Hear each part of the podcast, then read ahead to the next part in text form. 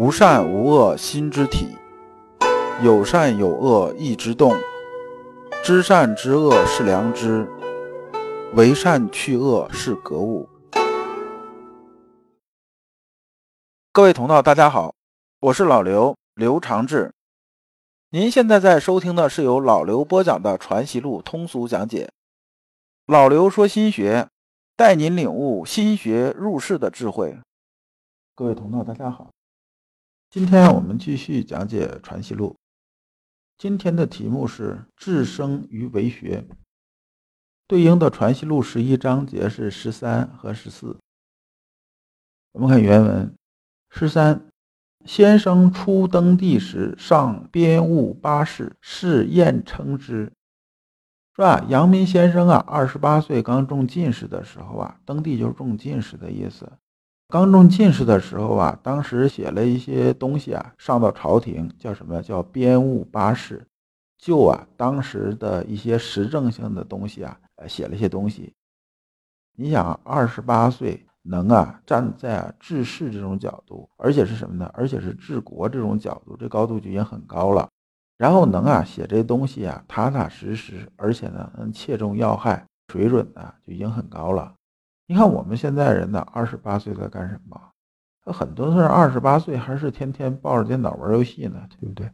那咱们当然不是说玩游戏不好啊，而是说呢，二十八岁啊，真的是很少有人呐能啊居高临下的站在整个治国的角度啊看清形势，写出这类啊非常有水平的东西，而不是啊纸上谈兵。是艳称之，艳呢？这里边呢是文辞华美的意思，就是说啊，这时候啊，知道这件事的人呐，就是都啊非常啊称赞呐，就说那我写的好啊，有才呀，真的是有才啊。先生二十八岁能写出的东西太有才了。完等到晚年的时候吧，有人呢就问这件事儿啊，有人就问这件事儿，这晚年呢指啊就是先生啊，大概就是这个五十几岁的时候，就有人问他。说你当时写这东西啊，就是怎么样怎么样的。先生说啊，说啊当时我写那东西啊，是当时太年轻，年轻的时候啊，做事呢还是有些毛躁，就是那时候还不是很成熟啊。当时啊，里边呢是有许多抗力气，抗力啊是什么意思呢？抗力这里边是愤愤不平的意思。说啊，那时候我还说啊，愤世嫉俗啊，有些愤愤不平的意思在里边。实际上就是掺杂了自己的一些私欲在里面的，就是这个，他会引导你一些东西的。说这个气如果不除啊，就是说你始终还是愤青这种状态，那你啊，你怎么能啊以身任天下？意思就是说呢，你怎么能啊真正去治世啊？说达则兼济天下呀，你说你还愤愤不平，还是个愤青的这种状态呢？你怎么兼济天下呀？说这个还是差很多的。说当时这些东西虽然大家很称赞，那还是差很多的。从这角度我们看看啊，和这个有些人比呀，我们身边总有这些人，就是那种啊，好汉总提当年勇，一提起来就是我当年如何如何如何如何。有的时候甚至啊，这个都要五六十岁了，然后跟你聊的时候还提啊，哎，当年我参加高考的时候，那可拿了全县第一，怎么样怎么样，就说这些。其实啊，就是什么呢？其实就是好名之心在作祟呀。说你看先生啊，到晚年的时候啊，基本上世功啊和这个名声已经很高了。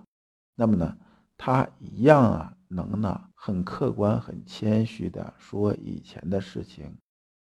而整部传习录下来，我们看又有多少事情啊？就是里边几乎是没有啊。先生啊，坐那儿开始说说当年呢，我平宁王之乱如何如何。就开始显摆这些事儿是没有的，他们也是就事论事的，就没有显摆这些东西，讲的全是修身根本的东西。那么或又问平宁藩先生曰：“只何如此作？但觉来尚有挥霍意，是今日处之更别也。”这有人呐问先生啊，说啊，你平那个宁王之乱的时候啊。因为当时宁王叛乱的时候啊，那还是很吓人的。毕竟人家也准备了很多年嘛，对不对？如果当时没有扑灭的话，一旦他那个成了些气候的话，那就是很大一个战乱，必然呢生灵涂炭的。这件事情呢，先生啊本来不该他管的事儿，但是呢，他过去也算是管了闲事儿了。手头没有兵啊，就招募义兵啊，就是想尽各种办法啊，然后呢，前前后后不到一个月就把这个乱呢给平了。你想，人家准备了十几年，你这好吗？不到一个月就把这事儿给弄下去了，这是多大的一个事功啊！所以啊，在后世史里边讲说，有名一朝啊，就是有名这一代啊，文官用兵者莫如守人呐。意思说啥呢？说啊，这个明朝这一个朝代啊。文官呐，来领兵打仗这事儿啊，没有人呐比他这个阳明先生啊更厉害了。说他是最厉害的一个，评价已经非常高了。这事功啊，也是啊非常非常值得标榜的。那么先生啊是怎么说这件事儿呢？先生说呀，只何如此啊？只何如此？说是啥呢？是说啊，这个事情啊，我是呢应该做的，是应该做的，这是为人臣子这种本分。那么呢，忠君这件事情呢，只是什么呢？只是一个尽心呐，就尽心尽力啊，就是我是尽心了，是一颗公心。如果呢，我不管这事儿呢，很可能啊，就生灵涂炭。只是呢，那时候呢，还没有像现在这个水平，还要差一点儿。所以呢，上啊有些挥霍意啊，就是说呢，还是没把事情啊做到很恰到好处，还是啊有一些溢出的部分。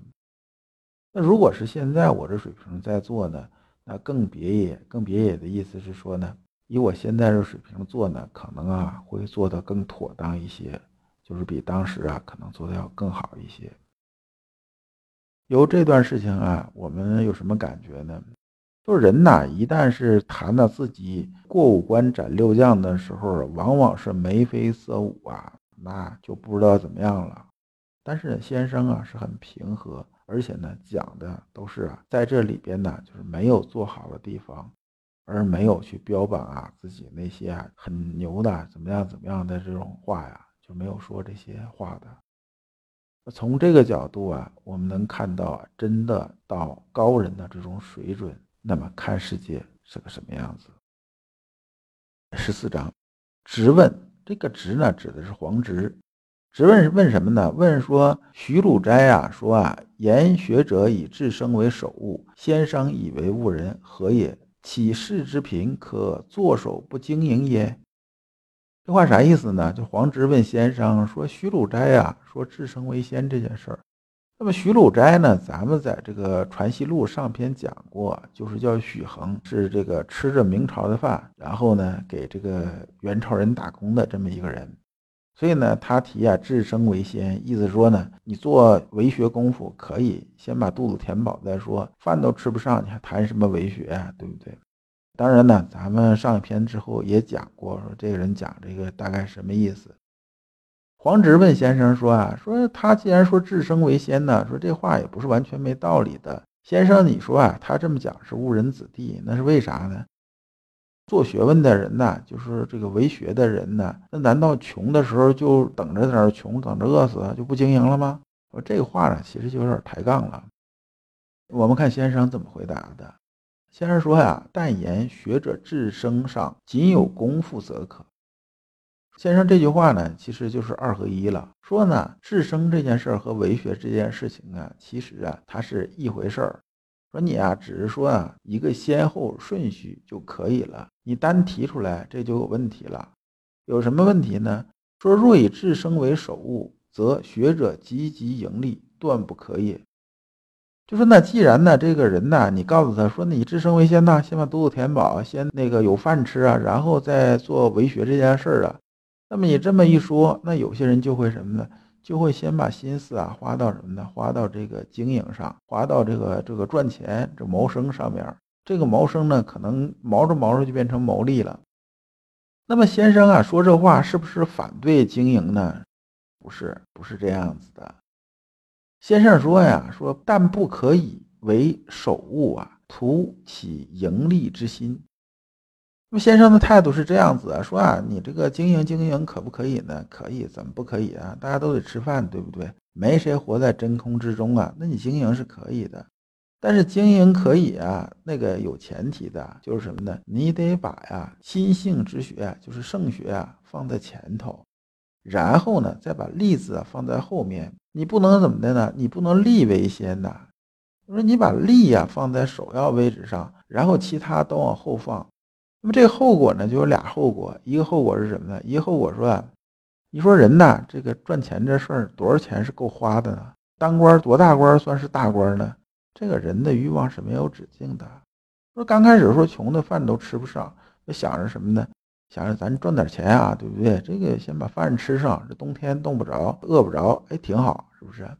等到有饭吃了，有这个衣服穿了，然后又开始想，那得多挣点儿。那你看人家孩子上好学校，是不是啊？人家开这个这个十万的车呀，那咱们这个连车都没有，是不是？然后就那啥。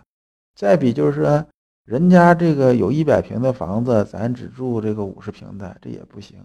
那等咱能有一百平的时候，又合计，你看人家住别墅四五百平，是不是？咱们住这也不那啥。然后呢，这个从开始赚钱，哎，到这个三十几岁、四十几岁、五十几岁，胡子都白了，然后觉着钱还是不够花，那你说你啥时候开始学呀？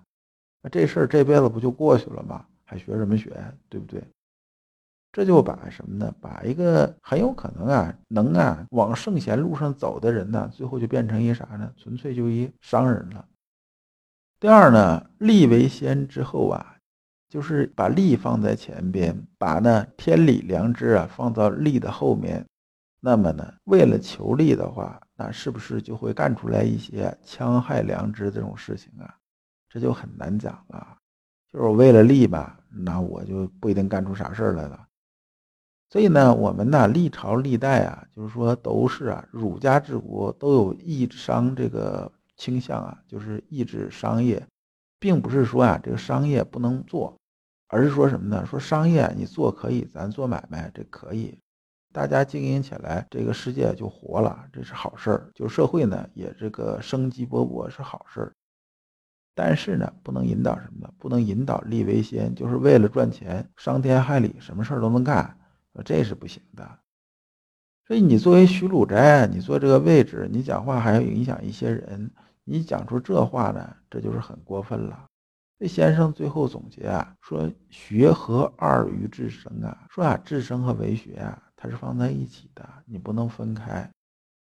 那么呢，这句话呢，总结成现在的话呢，就是我总结的，就是说对于我们来讲，工作和生活只是人生的载体，并不是人生本身。就说呢，我们工作啊，去那个获取利益啊，获取生存这种资本。生活呢，享受啊这种家庭的这些温暖和责任呢，以及啊诸如此类这些东西。那么这些呢，就是我们人生的载体。如果呢我没有工作和生活，那我们人生啊就成空中楼阁了，它就没地方放了。那么这一章啊我们就讲完了，下一章我们讲真正的聪明睿智。感谢诸君。